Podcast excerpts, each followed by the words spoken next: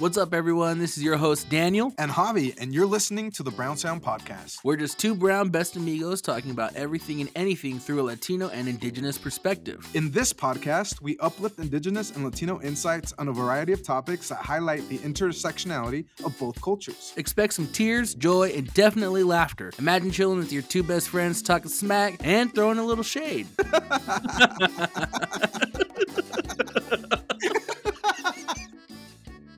What is up, everybody? This is Javi with the Brown Sound coming to you today for our season four, episode two. And Daniel's here too. What's up, Daniel? Hey, um, well, is this just the, the one man show? What's going on? How uh, how are things down in the the two C? Well, Cheekex, I saw some light flurries outside. So I'm like, is it gonna snow Oh. again? I just I thought we were over it, and I'm I'm so done. I think that the uh, weather was showing you guys were gonna get a lot of snow. I think, or weather something is happening over there. Um, Flurry, aren't those those little people that dress up in costumes? Uh, those are larpers, I think. Oh yeah. Live no, action furries, right? Aren't they call them furries? furries, The yeah. people that dress up in dog heads and cat ears I- and stuff. I think, uh, but Cheekex, I don't have friends like that, or I mean, none that have shared that with me. so I don't I'm really- know. I'm really surprised you don't. I, what?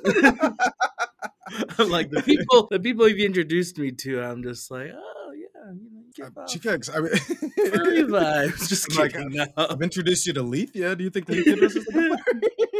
I can see it. You can see with the little cat ears, you know. Well, I think they're just dogs. I, think. I don't think they're cats. Leaf- just yeah, looks like one of those- meow. Okay, we need to come. back. Uh, no, Cheekex, uh, I'm actually uh, feeling myself, and I just got a haircut. And uh, Mhm. every time I get a haircut, you know, I definitely get the compliments, uh, more more DMs. But you know, what can you do? Oh, what? oh, what does that have to do with anything? oh, what's that got to do with furries? Um, you want to share to the listeners what we, you know, we just, uh, well, I guess it's a day after, but Yeah. we had a cool, we did a cool thing yesterday. we did a thing, yes. Yeah. So Daniel and I were invited to, uh, you know, present to our alma mater, the University of Idaho. There's a um, podcasting class, uh, and we were asked to come in and talk a little bit about like what it takes to start a podcast, what inspires us, uh, you know, all the ins and outs of having a maintaining, I guess, a podcast. And it was it was really cool. It was a really good experience. Uh, just getting a little vulnerable because they asked us really like good questions, right, Daniel? Like, Yeah. like what do you, what inspires you to continue? And it's like, well, I don't. yeah, I, don't, I don't know. No. Yeah, just kidding. no it was yeah it was pretty cool you know um it was cool to be asked to you know just come and share our experience and especially to like um a crowd who probably doesn't really know much about like our background or our community Right. so always cool to share and shout out to the the instructor who invited us you know um that's super super nice guy super cool you know good vibes the class was pretty interactive too with their questions and we even got like a picture with them you know Yeah. so uh you want to see the picture you go to the instagram page and check it out but yeah i just thought it was thought it was pretty cool and you know those those type of events for me are always just fun you know because it's definitely not my first uh speaking thing but it's it's Yeah. just pretty pretty cool and pretty um always like a humbling thing like oh wow people, Yeah. people know about us yeah. Well, the the other thing, and it actually ties into my next uh, segue here, is we had one of the students in there who identified as Latino, and I shared a little bit on my story. Um, that student happens to be part of the camp program that I was in when I was in college, and so he came over to talk to us, right? And he was like, "Hey, I just want to share that I related to a lot of things you shared. I'm also really interested in you know podcasting or broadcasting and media." And we talked to, we gave him an invite to come to the show, so maybe in a future Yeah. show he'll come in and talk to us. But it was really cool. He actually knew a lot of the people that I knew when I was in college that still worked there, and I was like, just like that program, you know. like I was very, very uh, happy to hear that, um, and that he was that vulnerable uh, to share that with us. So, anyways, that brings uh, me to introducing a guest, Chicx. We have somebody Yeah. Joining us today who we know from back in the day in college. And uh you know we definitely uh you know hung out with with this person. We know him very well. Um you know we moved from acquaintances to hopefully we can say friends now. He can tell us when he comes on the show but uh he's our good friend victor canales. Um and a little bit on victor before uh you know he he says more, a little bit more on himself is as as uh, far back as I've known him, Victor has always been an activist. He's been someone who has always been passionate about speaking up for injustices, um, you know, giving spotlight and highlight to some of the challenges that um, certain communities face. And I've never seen him be uh, anything but brave and, um, you know, push on the powers that seek to keep us down, Chicx. So Mhm. today I, I you know we really wanted to bring him on because who he is as a person and what he stand for what he stands for definitely aligns with what we're trying to do on the podcast right and Yep. so without further ado we'd like to welcome our good friend and everybody get from your cars and from your drum, homes drum roll, drum please. roll please victor what is up Hey y'all, how are y'all doing? Um, I've been listening to your podcast, and it's always um, I always learn something from the podcast. And uh, anyways, I was laughing before this, but anyways, uh, Daniel Javier, thank you for having me here. Um, I think when you mentioned brave, um, it's something that you know I don't know if it's brave, it's more like survival maybe, uh, where Yeah. we are constantly reminded to you know to keep fighting. Um, I'm from I'm an immigrant. I came from Mexico, um, from a small ranchito in Guanajuato. That's where I was born. That's where I grew up. And um, for me, my dad was a migrant farm worker, so he has been a migrant farm worker his whole life. Or when when he was a teenager, he came over to the U.S. He started working in, uh, I think it was in Phoenix, Arizona, and then he went on to California, and then he finally settled in Idaho. I don't know why Idaho, but right but yeah, definitely. And um, my I have uh, five older siblings, and uh, my and four of them are my oldest brothers. And so they came up with my dad. Um, so I didn't even get to meet them until I came over to the U.S. when I was seven or eight years old. That's when are I you actually serious that's when I actually met. Maybe I met him when I was younger, but I don't remember. Uh, Yeah. When I was a little baby, or you know, three or four, I don't remember them. But I didn't really get to know them until um, when I was eight, seven, or eight, eight years old. Uh, We came from, like I said, from Guanajuato. We settled in Idaho. Um, I don't know if you know Mountain Home, Montejon, Mountain Home. oh yeah Yeah, that's where I grew up. Uh, we worked. air force base right Yeah, right next to the Air Yeah. Force Base. Yeah. Um, so there we we settled there. Um, we grew up working in the fields and agriculture. That's what my parents knew, and so we started working in the fields at a pretty young age. I was like maybe 11 or 12 years old when I started working in the fields. yeah Definitely, when I was in Mexico, you know, my dad would send us money, so uh, his art, hard-earned money, which I thought it was, you know, que barriamos dólares, you know, acá, you know, Yep. like they say, in, uh, you sweep the money over here, but it's really it takes a lot of work, a lot of Yeah. hard work uh, to earn those dollars, and I learned it the hard way because I started working in the fields, and it was. Um, it was a lot of hard work and um, i did it all the way up to uh, high school when i you know came over to college. Um, it is hard work it's respectable work um, Yes. but there's a lot of injustices that you witness and then there's a lot of you know benefits that you don't get. Like from for example somebody that even works at mcdonald's they might you know be eligible for like health insurance or workers comp. In the fields it's different. You know there's uh, this thing called like farm worker exceptionalism which means that you know farm workers sometimes are not eligible for like health insurance or workers comp and it's and it's legal right and so again there's a lot of injustices in the fields Yeah. but yeah um, i grew up working in the fields and if it wasn't for the camp program which i was also i'm a product of the camp program i don't Yeah. think i would have been um, able to go to go to college uh, Yeah. camp is a college assistance migrant program um, i am now the recruiter uh, for this program so i go out and recruit in high schools in idaho washington and oregon that's my recruiting area and so we provide support to students who were part of the migrant education program uh, from Mm-hmm. kindergarten all the way to at any time from kindergarten all the way to to their senior year um, or if their families um, immediate family members or household members worked in agriculture um, Yeah. work or worked in agriculture at least 75 days in the past two years uh, just a little disclaimer right now i'm just sharing about my own thoughts and opinions i'm not on the clock Yes. not on the clock so yeah definitely i'm here to to talk to y'all and uh, answer maybe some questions that y'all may have i know i talk a lot so feel free to you should cut it uh, we we talk a lot too. Uh, so this is this is a nice change. No, uh, Victor, I I wanted to talk to you a little bit about because you shared um, starting to work in agriculture at the age of 11. And uh, so, Daniel, believe it or not, uh, your boy Javi also did agriculture work. I worked in the field. Oh, Victor surprised you. you did? Were you the water boy?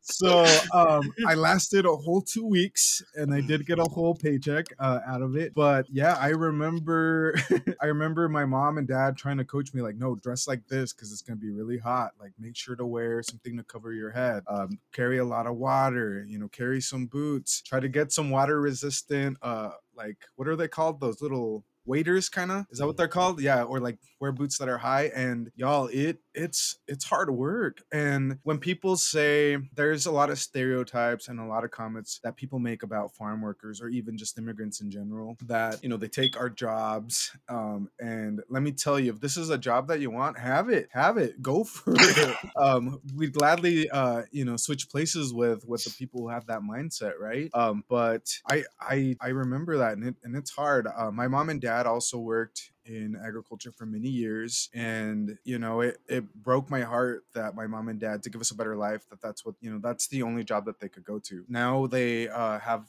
different jobs um, you know my dad's now has his own business but but yeah I, I i can definitely relate to that play i didn't work there since i was 11 but but i i what what are some examples victor of some of the injustices that you remember as a kid Yeah. Um, so one of the main ones that I remember to this day was um, um, I was the uh, interpreter uh, for my family because I was the one that learned the English language the fastest. So I was assigned as the interpreter, you know, for everything. And so me and my parents worked with uh, other people. Um, so the crew was about maybe 20 to 30 people that we worked in the fields. We worked mainly in the Mount Home area, Bruneau, Grandview, uh, Glenns Ferry, Hammett. But I remember one time we were in this Grandview uh, farm, and the farmer he he made us work in this big field. So we were doing sugar beets, taking out the weeds with azadones, um, and so with hoes, and so we were taking out the weeds, and we took forever on this field. There was a lot of rocks, so I remember that everyone had blisters on their hands. Everyone was tired, and when we finished that field, I remember uh, we went to the grower's house or the farmer's house, and he didn't want to pay us. You know, he refused to pay us. He said that he wanted us to leave his property, that he was going to call La Migra on us, ICE. um, wow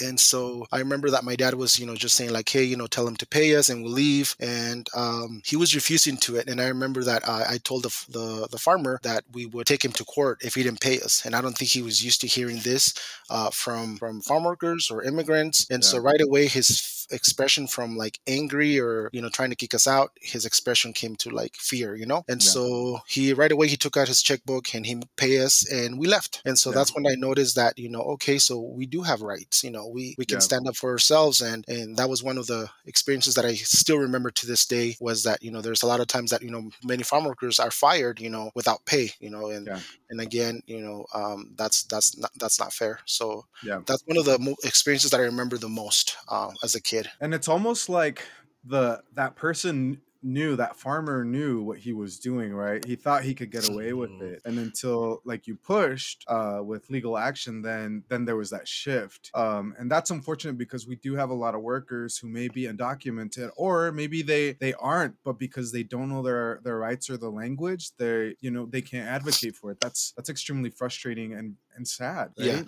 No, yeah, definitely. And uh, I think regardless of your immigration status, like we all have rights, and that's something Right. that you know, going into college, that's when I really learned that because I, I did, di- do an internship with Student Action with Farm Workers. They're a Yeah. non nonprofit in North Carolina, and they do a lot. They provide a lot of um, services to farm workers in regards to health, legal aid, education, um, and advocacy and lobbying. And so for farm workers' rights, and so uh, that's one of the things that I learned um, was that hey, we all have rights, you know, and yeah and uh, this is something that I should have known since I was like a young a younger kid, you know. But yeah, definitely, I did learn a lot with student action with farm workers.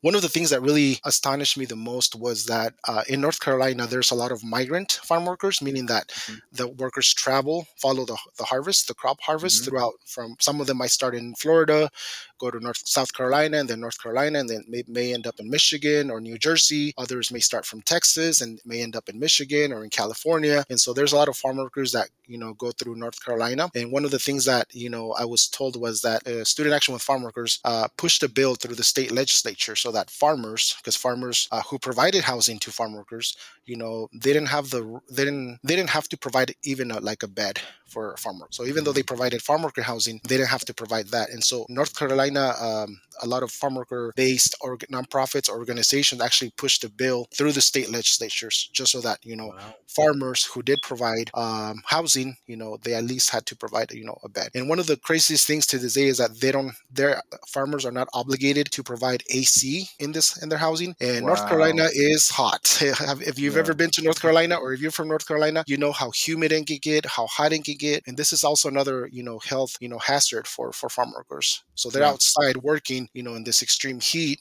in this extreme you know weather and then they come home and it's even hotter inside their home so again that's one thing that is not legally farmers are not legally obligated you know to provide ac and so that's another thing that you know um, is still an issue but there's a lot of issues Wow. but those are some of the issues that you know really astonished me when i went to to north carolina I can only imagine. I always hear about, uh, well, the South just in general, it's super humid. Um, I know. So, like with my background in, in, you know, coming from the res, a lot of time. I mean, there's some Native communities that are familiar with, I think, farm working backgrounds too, like uh, in the Yakima area and, and things like that. Um, but my area, uh, necessarily, we don't we don't have a lot of like diversity or anything like that. I mean, you know, Northern Idaho, you know. So, um, if you had any like, I guess you know, I think a lot of times people from my community too are like um not aware of like what happens in farm working communities. If there's one thing that you would like to share just a little bit about like I mean, I guess even just touch more on, you know, things that don't get shared, you know, because I know uh especially with the podcast, you know, we have a lot of native listeners who, you know, probably aren't aware with a lot of the, you know, things that happen because I didn't know that. I didn't know that they, you know, that stuff like that happen. I mean, I know some farmers could be jerks just from the area that I live in because we live in a big farm area too. But we, yeah, for some reason, a lot of natives don't really like mess with the farmers here. You know, we kind of keep our distance. I know we have some who work and like go and do the like shoveling for the rocks and stuff like that. But for the most part, a lot of the natives try to avoid uh,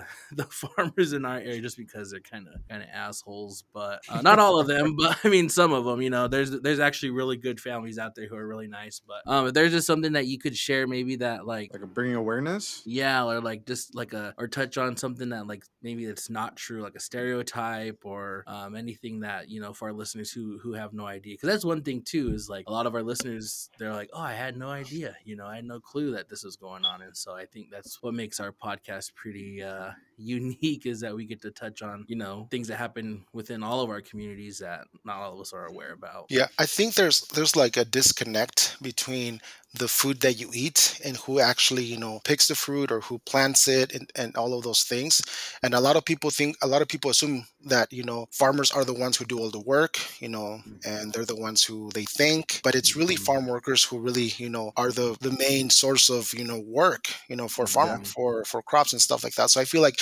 there's this disconnect and i think it's intentional so that people don't know um, that f- what farm workers are going through um, the wages that are sometimes you know really really low even sometimes below minimum wage um, the the work injustices you know sometimes when uh, we heard stories about you know farm farm workers who passed on the job and it was just like you know the farmers would just try to like not let anyone find out you know because Oh, they like, they, to they could get in trouble cover it up yeah in a way cover it up so i i feel like that trying to get like learn more about where your food comes from you know a lot of like idaho Yeah. there's a lot of dairies in idaho and so there's Mhm. also a lot of you know farm workers that you know do that dairy work and so just you know finding that finding out a little bit more where their food comes from and also advocate you know for farm Mhm. workers uh, i know a lot of times there's a stereotype um, well not really a stereotype but uh, there's a statistic that says that about 48% of farm workers are actually undocumented. And so a lot of times you know people fall into those you know stereotypes into like the, like these false narratives about you know immigrants and all those things. So that's the first thing they might think about when they think about farm workers. But in reality you know farm workers are humans. You know they come here they leave their country. Uh, we left our we leave our country to come find you know a better job. There's a lot of push like push factors back at home that you know there's extreme poverty there's uh um there's no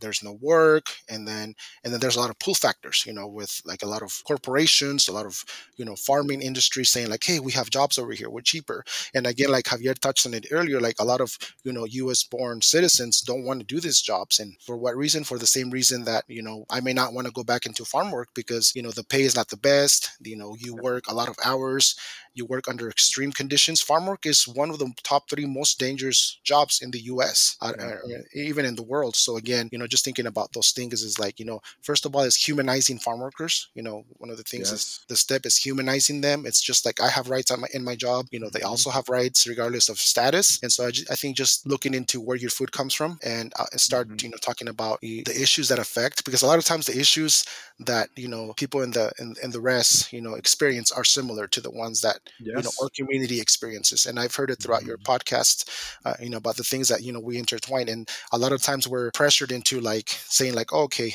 dividing us right mm-hmm. but in reality it's like we all struggle you know through poverty you know through injustices through mm-hmm. racism through different things so just i guess the main thing is just humanizing you know farm workers because we're yeah. we're all human um, and we're here to you know provide a living for our family members mm-hmm. and um, and here to to work and just you know live. Yeah. Happy fulfilled lives. Yes yeah. it's like just like anyone else right? Yeah. Yeah. Mm-hmm. yeah. Victor i wanted to ask you um because you're very passionate about this um work and because we attended college together i'm like and because i'm gonna air out some of your laundry. Knives just kidding. Because we were no, friends or acquaintances?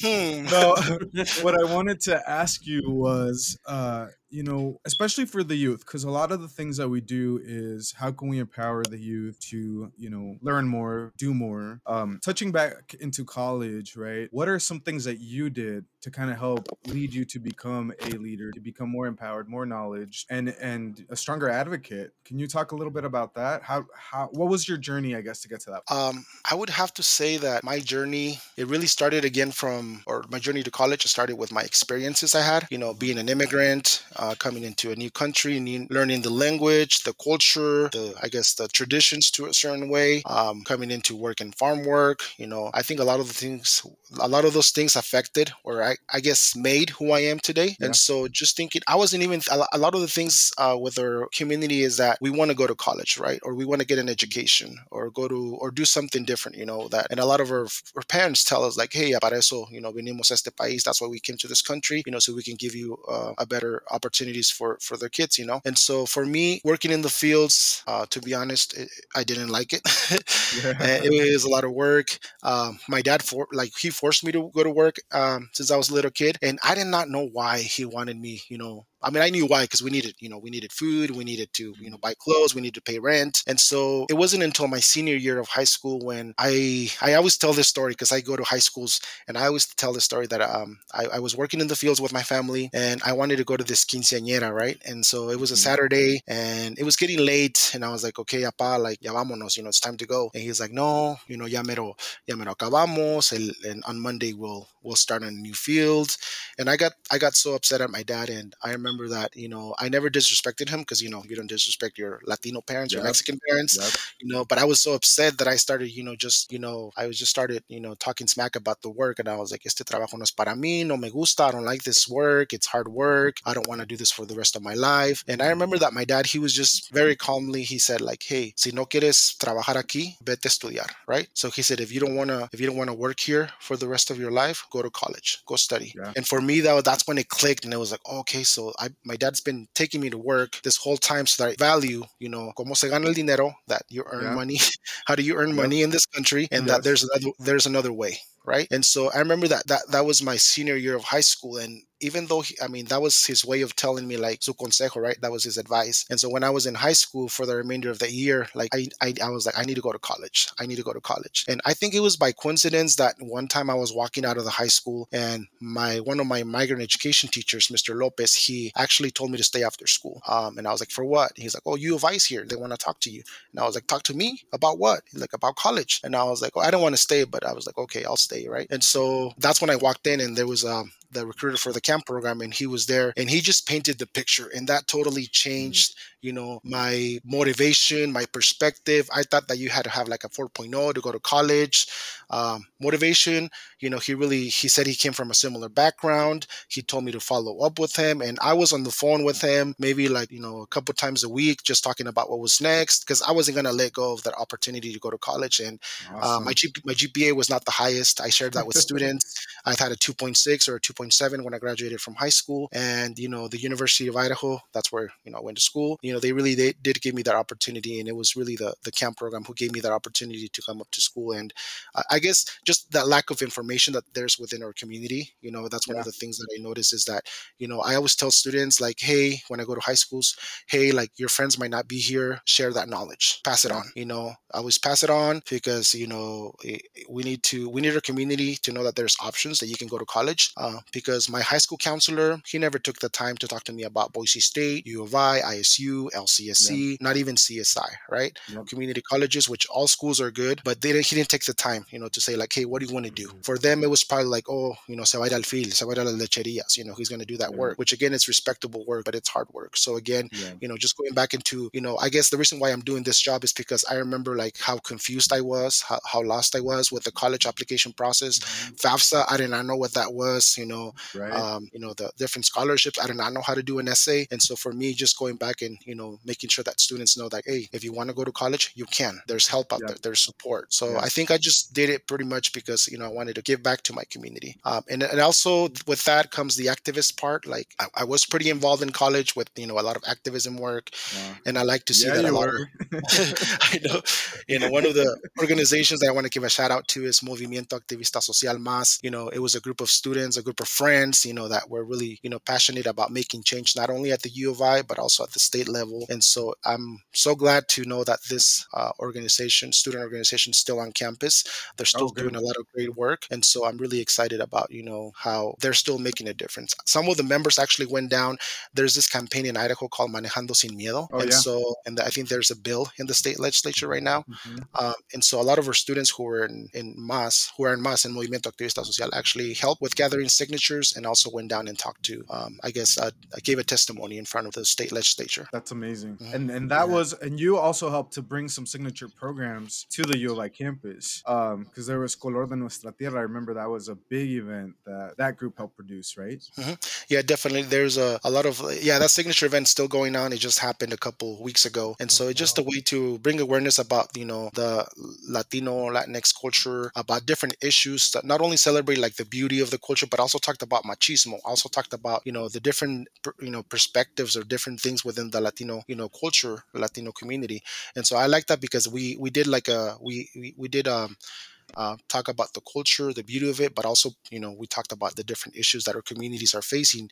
One time we talked about the feminicidios in Mexico, you know, so the feminicides in, in Mexico in the border. So there's a lot of things that students, um, you know, talk about, they want to raise awareness about, and then, uh, yeah, but definitely. Yeah, I think that's, uh, that's really cool about like the communities that we come from is because community plays a huge role in like a lot of the things that we do. And I know for me personally, like my community is very supportive of me, and I'm very thankful for my you know my hometown. They really hold me down and stuff, and um, I, I was gonna ask too, like, how has like, oh, I mean, I guess you kind of touched in on how your community has inspired you, but um, do you think that's like one of your? Would you say that's like one of your like number one kind of, or not like it's not number one, but like one of your main like inspirations of like doing the work you do is like your community? Because I, you know, I feel like we, we're very blessed to come from the cultures and the backgrounds that we do come from, and community is such a, it's, I, I mean, it's just, it's huge, you know, and it's a lot of pressure though too, because it's like, dang, you're just trying to do do what you want to do, but then you got the whole like community right there, like on your back, like. Uh, but no, I, I think um I just think that's that's really cool all the work that you're doing and and have done too. Mm-hmm. Yeah, I do believe that it does take a community, you know, to get you to to where you're at. Because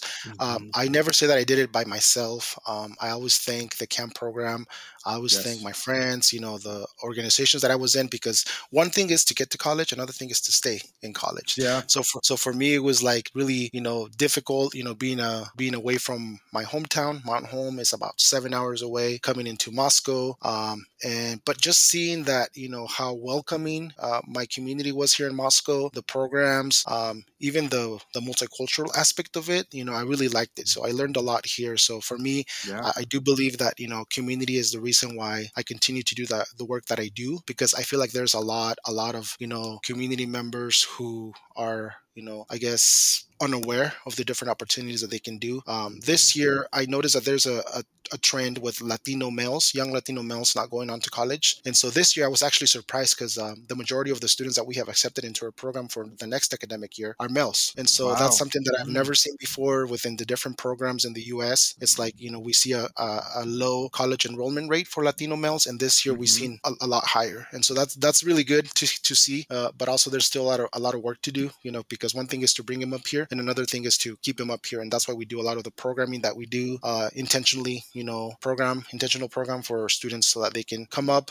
you know have a, a place where they can be, um, be they can be themselves and yeah. you know get them to that graduation stage which is our main goal and yeah. find community right because that mm-hmm. was that was a thing for me too when i went up um, I, I didn't feel like I belonged. And quickly through the camp programs, I'm also a product of the camp program. You know, Daniel and I have ta- talked really good things about it. Uh, I was able to find my best friends in that program, right? And so I'm very thankful for it. So shout out to to the camp program for sure for getting us here because look at where we're at now.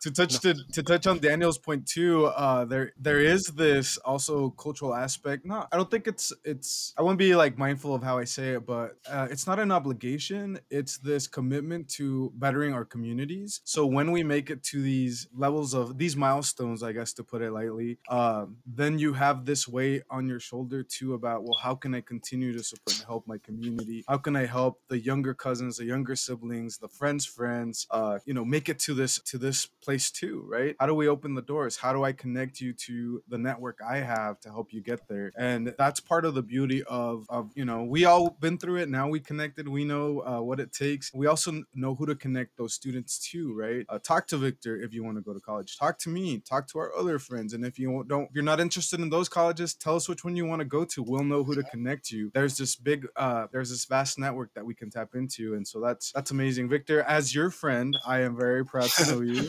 I am very happy to uh, you know get get to see how far you've come and also see the work that you currently are involved with um and how you support and uplift our communities for sure. Um if if i if we were to ask you what advice you would give to the youth like what is something that you learned through your journey in starting where you started and where you're at today? There's random dogs barking. I'm so sorry. No, you're good. I was wondering i'm like where did you hear that? from? Like, did you feed your dogs javier? Oh, well, they're not even my dogs. And i'm not even. I'm not even gonna cut that out. I'm gonna leave yeah. that in. Oh, like that's, that's somebody's dog. Somebody feed them because they no. But anyways, uh, Victor, what advice would you give? Yeah, definitely. Um, I think a lot of times, you know, I am um, I am a recruiter and I do go out and talk to students at high schools. And I I pretty much tell them like hey if you I, I do work for the University of Idaho but I'm here to recruit you all you know just to, to go into higher ed. But I also understand that maybe higher ed is not for for for for some students right? There's trade school. And so like I I tell them to use me as a resource right? Use us as a resource. Like if you don't want to go to college let me know. Like I'm not going to force you to go to college you know just want to know what are your resources. I went to the school in uh, Wilder High School right? And I was talking to I talked pretty much the whole class, which was like 30 something of seniors. And so one of the things that I, I talked to was about, you know, just like, hey, there's our parents came here from different countries. My parents came from Mexico. I came with my parents, and they just want us to take advantage of the opportunities that this, you know, this country offers and just do something. You know, it can be college, it can be trade school. And I left it at that. One of the students texted me, he's a senior, like a couple months ago, and he was like, hey, Victor, your um, talk with us really helped me. And uh, even though I don't want to go to college um, i just signed up for trade school right? So he went he's going to be a welder. And for me that was like that was amazing because i was like okay you know we're still you know impacting students lives one way or another. Even though if it's not college that's fine. It may not college is not for everyone. We, we know that. And so just making sure that our students are um, finding opportunities and then asking for support if they need. So again I, I my advice is just go for it you know. Yeah. just go for it. No tengan miedo. Don't be scared. Uh, well even if you're scared go for it because it just takes that first step for you to connect mm-hmm. with someone and then it starts going from there, you know, right? Yep. So with me, it was with the camp recruiter. He helped me with everything. But for you, it can be someone else. It can be, um, you know, going, asking for that job, applying for that job, um, going to that, you know, technical school, things like that, getting your GED. Like I talked to parents about it too. You know, it's never too late and then just go for it because time is going to go in, it's going to pass either way. Whether you wait or not, five years are going to go by so fast, two years, three years, and you're still going to be in the same position. So might as well just go for it. No, I kudos. And uh, some of the trades make more money money uh, than if you get an academic degree. So let's be real. Yeah, that student from Wilder is about to make more than me. yeah. Kudos. All right. Well, let's uh, switch it on to our next segment. Daniel, do you want to lead us in our brown noises? So we'll do yeah. So the language lesson here, the brown noises. Um, so we'll be teaching you all how to say strong. So in the Nimi Putimpt len the Nez language, my language, how to say strong is keps keps. So Victor and I will will practice saying it. Victor, you want to go Yeah. first as our guest? Yeah. Um, uh, keps, keps. Mm-hmm. Okay. Is it Keps Keps? Yeah. Who said it better, me or Victor? Yeah, I think I did. I I did. All right, and in Spanish, Victor, do you want to show us how to say strong? Strong is um, fuerte. Fuerte. Hey. Fuerte. Look at us. Oh, Practice at on, home, Daniel. everybody. Come on, Daniel. Say, Who say said, it, Daniel. said, who said it better, me or Javi? Just kidding. I, I didn't hear you, Daniel. Say it. Say it Oh. again. Fuerte. Okay, all right. I, uh, Daniel did. All right, fair, fair enough. um, so next up, we have our Shades of Brown Shady questions. So we we had a heavy topic today. We got a little bit vulnerable. So I want to thank Victor for leading us Definitely. through that conversation and for sharing your your perspective and your experience because it's it's a lot. And so um, to wrap up, Victor, this is going to be your first Shades of Brown Shady questions.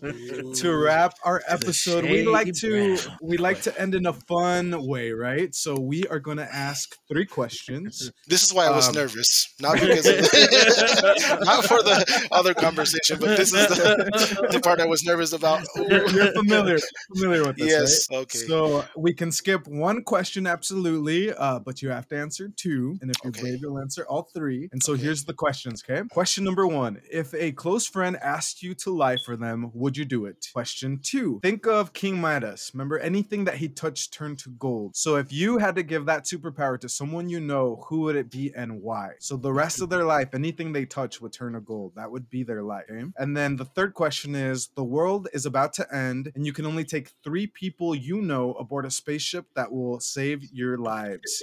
Who are you taking with you? Okay, those are the three questions. So Victor, you're our guest. We'll have you go first. All right. So the first one, if a friend asked me to lie, would I lie? Yep, a close friend. So it's not just any friend; it's a close friend. Close friend. Ooh. And the second one was a friend. Is a King Midas power. So you have to pick one person that anything that they touch moving forward will turn to gold. Okay. So I would have to skip the first one.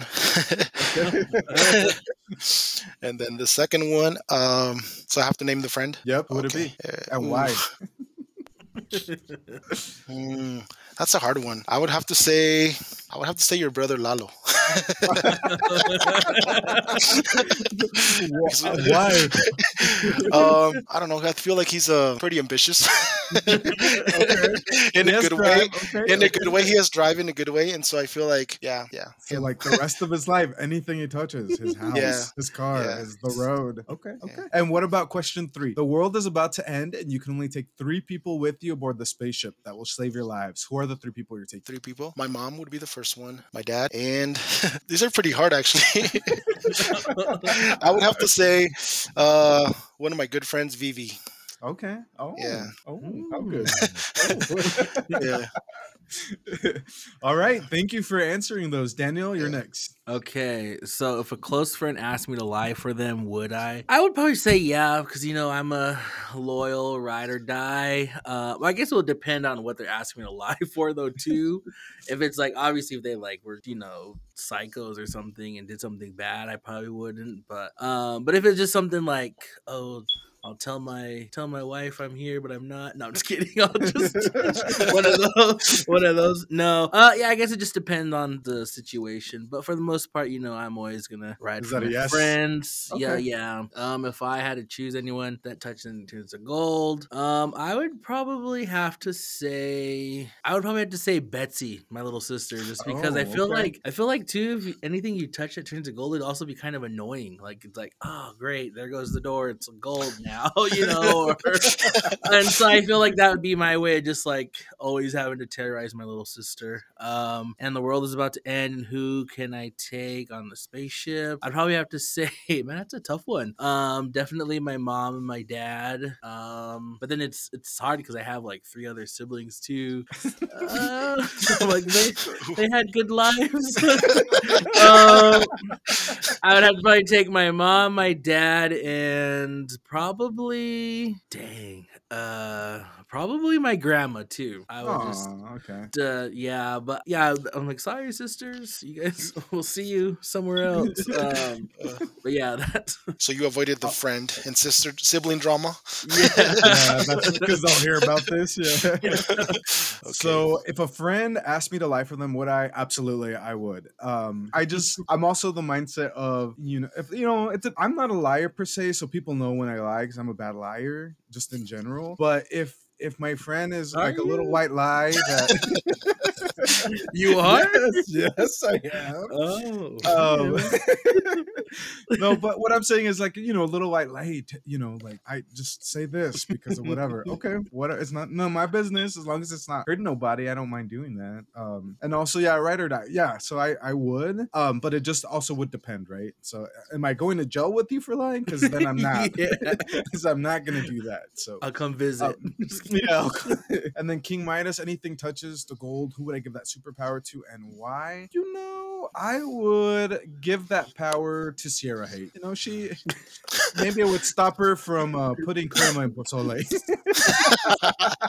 Like, because she needs it. Yeah, Well, and then think about it. Like she's eating her little soup, and then she touches the spoon. She's like, "Ding, it's gold!" And think about the money she could make. You know what I mean? Yeah. Like she would just just touch random things, eBay it, just have somebody else work for you because you don't even have to touch anything. If you turn everything to gold, you're rich. True. So yeah, I'd hire people. Hey, you know, if you do this for me, I'll give you a water bottle. made So what if she gold. were to touch? What if she were to touch Hillary? Would she just turn into gold, like Yeah, a statue? yeah, So or she would better just be not. gold? Oh.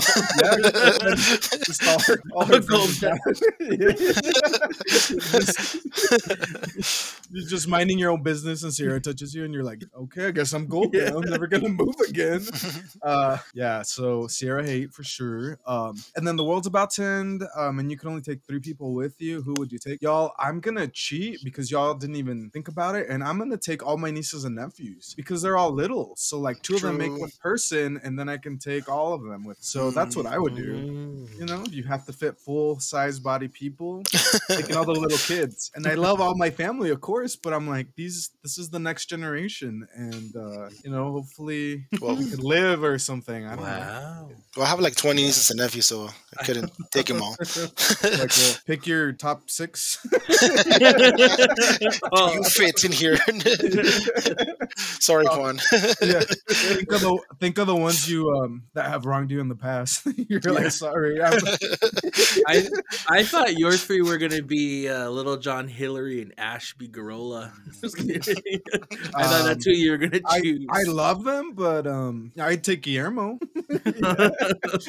I, I would t- definitely take Guillermo, but no, I, I, you know, just my nieces and nephews. If I had kids, I'd take them. You know, so Mm. yeah, so. Mhm. All right, guys. Well, thank you for for indulging us there in the Shades of Brown Shady questions. Um, to end the episode, uh, again, Victor, I just want to thank you so much for coming to the Brown Sound Yeah, for sharing your perspective, you. for getting a Thank little for vulnerable with us. Yeah, absolutely. Um, and you're always welcome to come back anytime you want. Definitely. Um, You sure about that? Because I talk a lot.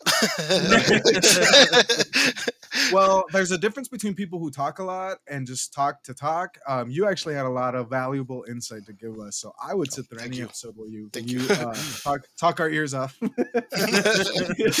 um, any last points before we wrap up the episode and say adios? No. What's your beauty routine? How do you guys get ready in the morning? yeah. What's the What's the first app you check when you wake up? Just kidding. All Tinder. Yeah. Just kidding. All right, everybody. Well, uh, what what was a highlight and a just a highlight of the episode for y'all before we wrap? Okay, um, a highlight for me would be just talking, to, getting the the chance to be on this platform and just talk to uh, anyone who listens about you know farm workers and why is it important to know where your food comes from and you know to do a little bit more research and know that we're all human, we all deserve the same rights. Um, Right. So yeah, definitely that was my highlight. And then what what is the other thing? Oh, that was it. Oh, my rose and my thorn. well, just kidding. You're like that. You thought we were friends. yeah. no, no, no. We, we, we are friends, Javier. we are. on, learning a lot this episode. I'm still getting to know you. You're like loosely acquaintances. Is what I. No, no, no, that's no, definitely. that's awesome. Yeah. And Daniel, how about for you? Um, I think just you know, uh, having Victor as a guest was the highlight. You know, there's a lot of this, you know, your story you shared is very meaningful, and I know it will it will resonate with our listeners, and even for the native listeners who you know probably don't have, um, you know, don't know what you know what goes on. So um, just that part of educating in in a way where it's like meaningful and real, you know. So um, definitely appreciate you for coming on the podcast and sharing your experience. And I would do my thorn is whoever gave us a one star rating on the podcast. We just checked that. We just we just saw that the other day. We have all these like five star and there's one one star. So whoever that is, I'm like beep you. Just kidding. So Victor, we just we just reached our ten, a, a huge milestone. We got our ten thousand yeah. downloads. We're actually Ooh, over nice. that now, right, Daniel? Like yeah, we, yeah, we're we're way over the ten thousand download now, but And so we had to flex a little bit to share, right? Because it's a big deal. We're we're a grassroots effort here. Uh, we spend our time and money and our expertise on getting this going. But yeah, you know, you, Daniel, you you know you haven't made it unless you have a hater. So thank you to our Yeah. one star. Oh yeah, I got, I'm like, you got plenty, you know. Um, um, but but, you know, whatever. You can't please everybody. and uh, what we will focus is what we will focus on is those that are supporting us. So thank you for that. Um, a highlight for me this episode is uh, bringing Victor on. I got to spend some time with you last weekend, and it was really good just catching up. And I'm glad we made the connection and to have you be on the show. Um, so I know you continue to do really great stuff. You continue to uplift our communities. You inspire the youth to go into college, um, you know, and get into those uh, positions and those opportunities that they otherwise might not have. Daniel and I keep talking about how representation matters. So the fact that you know the, our students can, the youth, um, people from our communities can see you out there, um, makes the difference. And so thank you for all your hard work and keep doing it because we need people like you out there doing the good work and inspiring the youth to to push for more. You know, Yeah, we Um, need sure. and we need people like y'all to share the message. So y'all, thank you. Y'all are doing good work because a lot of people tell me about you know, have you listened to the Brown Sound podcast? And I was like, yes. I haven't listened to the last episodes. I'll be honest, but um, I do it on the road when I go recruiting. Yeah. And so, can I do Yeah. one one one pitch? Um, Yes. I, I know I I if you want to learn more about farm the farm worker movement or farm workers in general, you can go visit the uh, website Student Action with Farm Workers, and so Mhm. they uh, do a lot of good work. If you want to donate, you can donate to uh, their efforts, and so again, it's Student Action with Farm Workers. Amazing. Thank you, Victor. If people want to connect with you, do you is there like a social media or somehow that uh, folks, if they wanted to reach out to you to learn more about the work you're doing? Yeah, definitely. Uh, if it's uh, related to education, they can uh, follow my Instagram, which is at Victor U UI Camp, Victor U I C A M P. So they can follow me, and if they just want to get to know me, it's El Compa Vic. That's my pers- my personal Instagram, so you can follow me there. But yeah, All right. Cool, cool. Well, yeah, again, thanks again. And um, hopefully, you know, we can always invite you back, you know, once we get things going here. Uh, again, shout out to our listeners out there. You know, I don't, th- we, we didn't do a stats yet, right? Of, so we did reach the 10, over 10,000 downloads now. We've been downloaded in over 82 countries, with our top countries being US, Canada, Puerto Rico, and Mexico. And we've been downloaded in 43 US states, and our top four states are Idaho, Washington, Oregon, and California. So shout out to our top four countries, top four states, Yeah. top four, 82 countries. I mean, yeah, this it's just super cool. So I, I, I totally forgot about that because I mean I've been sharing it on social media, but I just forgot to mention it on uh, while we're recording. So Yeah. Cool. Yeah. Uh last last uh message is if you haven't yet, make sure to follow us on the Brown Sound Instagram at Brown Sound Podcast. Um, as always, you can listen to us on Spotify or Apple Podcasts. Um, and it's been such a blast. We'll continue to do the good work. We will see you next time. Adios. cut Xiao And muchas gracias. for listening to the Brown Sound Podcast. We had a blast with y'all today, and make sure to tune in next time. To follow us more closely, check us out on Instagram at the Brown Sound Podcast for partnership opportunities or just want to get a hold of us, you can shoot us a DM on Instagram. Disclaimer the thoughts and opinions expressed on this podcast are those of the host and hosts only.